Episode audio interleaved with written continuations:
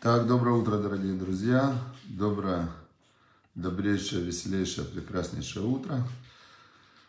Вот, значит, мы продолжаем изучать Тору. И мы находимся сейчас в преддверии самого э, прорывного месяца. Сейчас начинается прорывной месяц Нисан. Месяц прорывной Нисан. Сегодня, кстати, совпало. Интересно, что совпало сегодня 1 апреля с, я так понимаю, с первым Ниссаном. 1 апреля совпало с первым Ниссаном. Это удивительно, это происходит очень редко. Это происходит. Но вот сегодня это произошло. И мы, значит, э, мы находимся в таком, значит, еще более историческом моменте. Потому что начинается у нас ну, правда, первая Ниссана начинается вечером. Они совпадут на несколько часов. Хорошо. Да, Шаббат Шалом начинается вечером сегодня Шаббат. Месяц, месяц Нисан это месяц называется избавление, месяц Диулы, месяц выхода из Египта. И в этот месяц начинают действовать силы такие прям фух, подъема такого изменения. Само название слова Песах, да, мы приближаемся к празднику Песах. Песах это Пасах, это как прыгнул, перепрыгнул. И как еврейский народ его Всевышний вытащил прямо из э, совершенно ямы, в такой ямы, в которой вообще невозможно было ниже быть, да, это было рабство в Египте, и потом бах, он вытащил их и дал Тору. Это очень интересный месяц, и мы ждем примерно таких же, вернее, мы не ждем, на нас влияют в этом месяце вот эти вот силы, энергетические силы месяца, месяца Нисан. Что это нам даст, это уже каждый сам решает. То есть это возможности, это духовные возможности. Потому что э, у каждого человека, в принципе, есть возможности, вот э, шалом, шалом всем, например, у каждого человека есть возможность потенциальная вы, выучить иврит. 22 буквы, какая проблема? 22 буквы, любой человек может выучить 22 буквы. Выучить, не выучить, это уже его выбор. Дальше, у любого человека есть возможность, используя 22 буквы, вот этого святого Лашона Кодыш, это как код такой, э, соединиться со Всевышним через книги пророков, через Тору, то есть воспринять вот этот вот свет божественный и обратно. Кто сделает, тот сделает, кто нет, то нет. Я даже больше скажу, что все, у кого есть ноги, и даже те, у кого нет ног, могут пробежать марафон. Потенциально. В потенциале мы все э, обладаем совершенно невероятными возможностями для расширения своих сегодняшних возможностей, где бы ни находился человек, в каком бы ни находился состоянии, его состояние сегодня – это возможность потенциальная для расширения в любом направлении. А, а в духовном направлении соединения со Всевышним – это безграничная возможность расширения. То есть это та возможность расширения, которая, которая не имеет никаких ограничений вообще. Это как, знаете, очень интересно – когда ракета, да, она стартует с Земли, стоит такая ракета, тяжеленная такая ракетища, да, ну, то есть она тяжелая, тонны весит. И вот она, когда она взлетает, она так вот прям тух, медленно, медленно, медленно она взлетает, и потом она отрывается от земли, выходит в атмосферу, а все, дальше уже невесомость, дальше она может лететь уже, там человек может вообще в невесомости летать, представляете? Уже ничего ее не тормозит, уже очень легко. То же самое то же самое, значит, сейчас мы в конце помолимся друг за друга, за всех, чтобы все выздоровели. Сделали, сделаем такую в конце молитву общую за выздоровление всех, да. Вот это очень сильно, когда все вместе молятся за выздоровление. Вначале каждый молится за выздоровление остальных и в конце за себя. Написано, что тот, кто молится за других, ему ответят в первую очередь. Так вот, еще раз, когда ты в духовную, в духовную сферу ты развиваешься, вначале тяжело, очень тяжело. А но потом, потом, а, ты уже, когда взлетел, ты уже не можешь остановиться. Это вот как раз сегодня в книге Айом Йом, а, значит, а, говорится, что на одном из фарбрендине, фарбрендин это такая хасидская, хасидская хаббатская традиция, садиться, кушать, делать лыхаем, чуть-чуть э, лыхаем, и в этом состоянии говорить о Всевышнем и так далее. Вот как-то во время этого Фарбрендина Ребе сказал, э, сказал такую вещь. Всевышний сотворил мир и все материальное по принципу что-то из ничего. То есть был Всевышний, который сотворил из ничего, сотворил мироздание. Да, то есть, как ученые говорят, это был там большой взрыв из точки. Но мы знаем, что это из, он сотворил материю из ничего. Да, вначале он сотворил небеса, Берешит Барайлаким это Шамаем. Вначале он сотворил небеса духовное, а потом материальное. Но до духовного вообще ничего не было. Было ничего, потом духовное, которое с точки зрения материальности тоже остается ничего, мы не воспринимаем его, а потом из духовного каким-то образом развернулось материальное. Так он говорит, что суть народа Израиля и суть любого человека, наоборот, теперь взять материальное и преобразить в духовное. Работа делать из материальности духовность и превращение физического в сосуд для духовного. И это обязанность каждого человека, написано в этой книге. И это индивидуальная задача каждого из нас. То есть есть духовное, духовное сотворил Всевышний. Потом из духовного образовалось материальное. Образовалось материальное. Теперь мы находимся в материальном, но мы знаем про духовное. И теперь наша задача с помощью Тора, молитва и добрые дела, заповеди, мы поднимаем духовное на уровень, о, материальное на уровень духовного. Теперь книга «Обретение неба на земле». Значит, э, «Обретение неба на земле». Дается нам такая интересная идея, которая продолжает вот эту вот идею. Значит, смотрите, парадоксально, пишет автор книги, что величайшее откровение происходит не в размышлениях, учении или молитве, а в материальном мире. Но только если вы предпочли бы размышлять, учиться или молиться. Что это значит?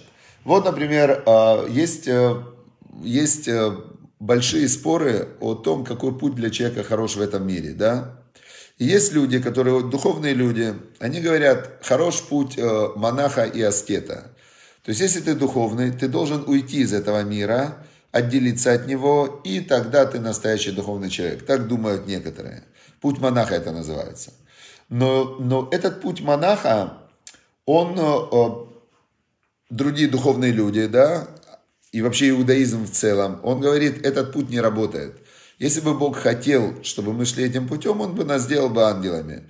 Но из-за того, что Он нас сделал, вселил божественную душу в человеческий образ – и дал нам заповедь первую, плодитесь и размножайтесь и населяйте землю, то Он хотел, чтобы мы реально в этом сложном материальном мире, чтобы мы именно в нем э, нашли Всевышнего, нашли в себе силы подняться, вырваться из этого материального мира и поднять глаза к небу. И тогда, когда мы именно в материальном мире поднимаем глаза к небу и говорим, Всевышний, мне ничего кроме тебя не нужно, и ты управляешь всем, в этот момент как раз бинго, значит, э, цель творения реализовалась.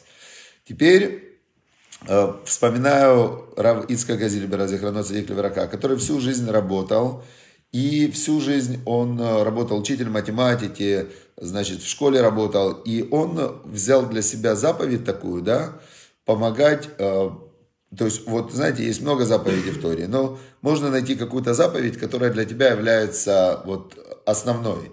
И у него даже на его могиле, вот если вы будете в Иерусалиме, пойдите на кладбище Араминухот, там он похоронен. И там на его, на его могиле написано, здесь лежит человек, который э, Масар Нефеш, да, который отдавал свою душу для спасения женщин Агунот. Есть женщины в статусе Агуна.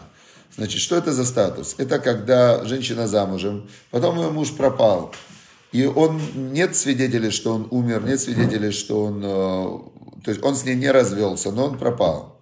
Теперь она пока месть, э, он пропал и не дал ей разводное письмо, или нет свидетелей, что он умер, она находится в статусе замужней женщины.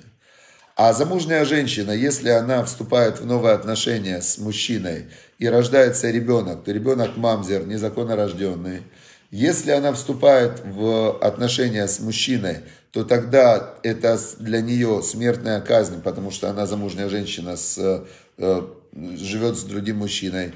Э, мужчина нарушает все, что можно нарушить. То есть это очень страшная такая ловушка для всех, для нее, для всех, для ее детей. Агунот. Значит, Рав Зильбер, он, э, он отдавал свою душу, чтобы спасать этих агунот. Что это значит? Он находил их мужей, и мужей этих он э, уговаривал, заставлял, э, призывал, просил любыми путями дать дед, разводное письмо. Или же наоборот, он, когда мужчина хотел дать дед, но он не знал, где делась его жена, то он тогда брал этот дед, находил жену и ей вручал, потому что процесс развода, вот этого духовного расхождения, включается только когда он ей написал разводное письмо и ей передал он сам лично или его, его посланец. И вот, значит, он с этими детами искал этих женщин, искал этих мужей. То есть он, э, один только момент, э, когда-то ему нужно было найти женщину, которая, он знал только, что она живет в районе Дило, ее зовут Света, и она из Таштента. И он с утра, в 6 утра заходил в первый автобус и ходил по автобусу и кричал, кто знает Свету из Таштента, которая живет в Дило. И, значит, в этом автобусе никто ему не отвечал. Он выходил из автобуса, заходил в следующий. И так он ездил три дня подряд из автобуса в автобус, из автобуса в автобус, пока мне кто-то не сказал, я знаю Свету из Дело. Он приехал, нашел эту Свету из Дело и вручил ей дед. И его, э, его ученик один, Равиуда Гордон, который, э, который у него учился, ему помогал в этом деле, он говорит, я большего счастья в жизни не видел, как он был счастливый, когда он выполнил эту заповедь. И вот, значит, в такие моменты, когда он в тюрьме соблюдал заповеди, когда он еще в Советском Союзе соблюдал заповеди, в этот момент э, и происходит высочайшее духовное просветление. Не в момент, когда ты сидишь один, э, есть известная, известная очень иллюстрация на эту идею. Э, в книге Ильфа и Петрова там был один монах-схимник, бывший граф.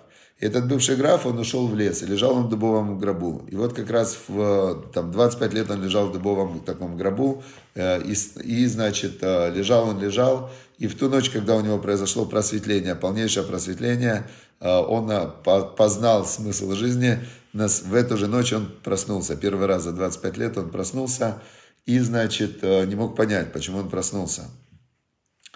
Он никогда не просыпался, он спал, у него не было, спал он, никаких у него проблем не было, ему приносили сухарики, там все. Потом он э, следующую ночь проснулся, опять проснулся, и потом он э, днем он начал смотреть в этом своем дубовом гробу, в котором он лежал, и там он увидел клопов, там завелись клопы. И следующие два или три года он воевал с клопами. То есть вся его жизнь превратилась в бой с этими клопами, он пытался э, с ними справиться, но в конце концов они его выжили, и он уже перестал думать про Бога, потому что в, вот как раз вся его вера и вся его духовность была только до момента, пока мы его не начали кусать клопы. Когда его начали кусать клопы, он полностью забыл про все и начал работать э, с этим. И начал просто все его внимание ушло на этих клопов. И в итоге в конце в этой книге рассказывается, что он э, работал, начал работать дворником, по-моему, дворником или извозчиком, потому что когда ты монах, думать о Боге легко, тебе больше не о чем думать. А вот когда ты, когда ты живешь в материальном мире и ты в нем работаешь, то тогда, конечно, если ты сумел а, в этот момент подумать о Всевышнем, то тогда тебе открываются невероятные, невероятные открытия. Потому что, как а, написано в Пертиавод, Липум цара агра. Чем больше страдания, тем больше награда. Чем больше сопротивления ты прилагаешь намереваясь соединиться со Всевышним, тем больше ты с ним соединишься. Такая вот есть механика. Теперь о недельной главе. Мы изучаем э, проказы. И вот здесь сегодня мы приходим к тому, что нам рассказывается, что проказа, которая приходила на человека как следствие его духовных проблем, э, злоязычия и ненависти к другим людям, что вот эта проказа, она приходила к нему э, уже последним шагом а предыдущим шагом к нему приходила, приходила к нему предыдущими шагами проказа на его вещи. Есть три покрова у человека. Первый покров – это его жилище, это его дом. То есть э, та комната, его, его э, комната, да, предметы, дом, в котором он живет. Это его первый покров, как э, кожа, дом. Теперь второй покров человека – это его одежда. То есть каждый человек одевает на себя какую-то одежду, как-то к ней относится и что-то хочет ей выразить своей одеждой. Это его второй покров. Третий покров человека – это его кожа. То есть кожа – это покров человека. И получалось, что проказа вначале приходила на дом. На доме появлялись пятна, разного цвета пятна, и это было предупреждение. Потом приходили пятна на одежду. Вот эта проказа, как пятна такие, как плесень, приходила на одежду. И только потом она приходила на его кожу. Теперь в... здесь рассказывается такая вещь, э, тоже опять эта идея вот Любавического рыба. Он говорил так, что когда священник объявлял, что у человека на коже, на коже язва проказы, то тот должен был жить вне общины, пока болезнь не пройдет. То есть в этом сегодняшнем отрывке удаляли человека от общества, пока язва не пройдет. То есть он должен был жить один, даже нельзя было ему жить с носителями другой духовной нечистоты. Там были разные виды, но вот именно те, кто проказа, они жили один. Почему? Потому что, значит, э, это было справедливым наказанием за его прежнее поведение, злоязычие, в котором он был виновен. Прежде чем проявиться на коже, язва проказа показывалась на одежде и на стенах жилища.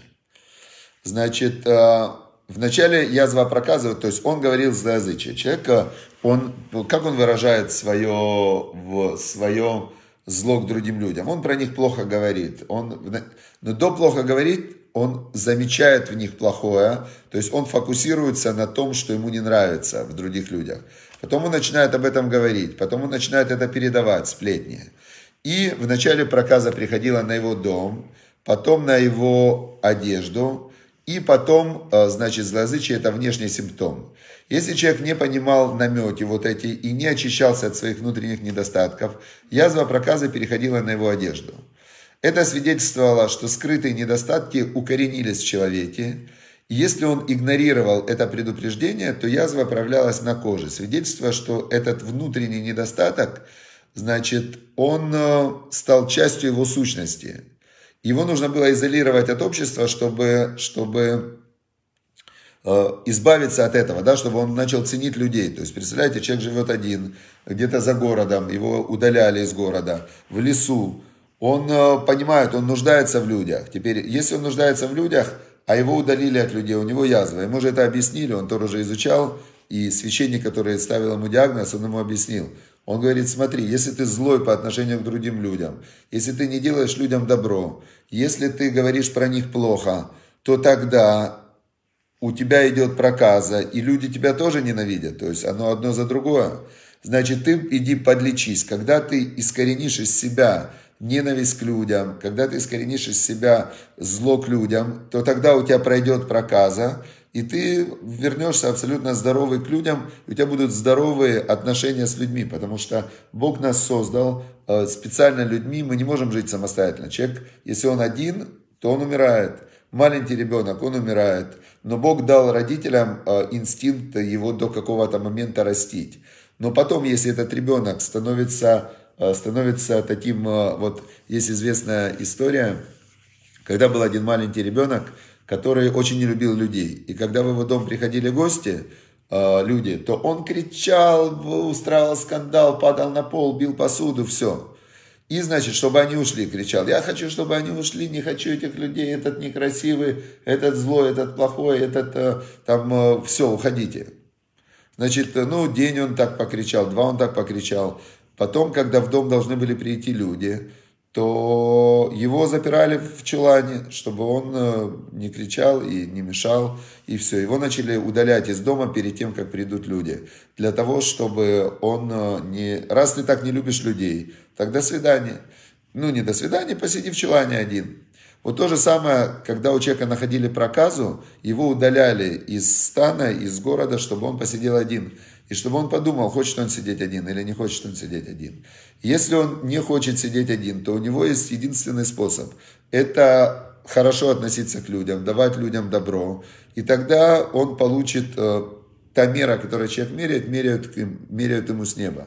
То есть все очень честно, справедливо, красиво.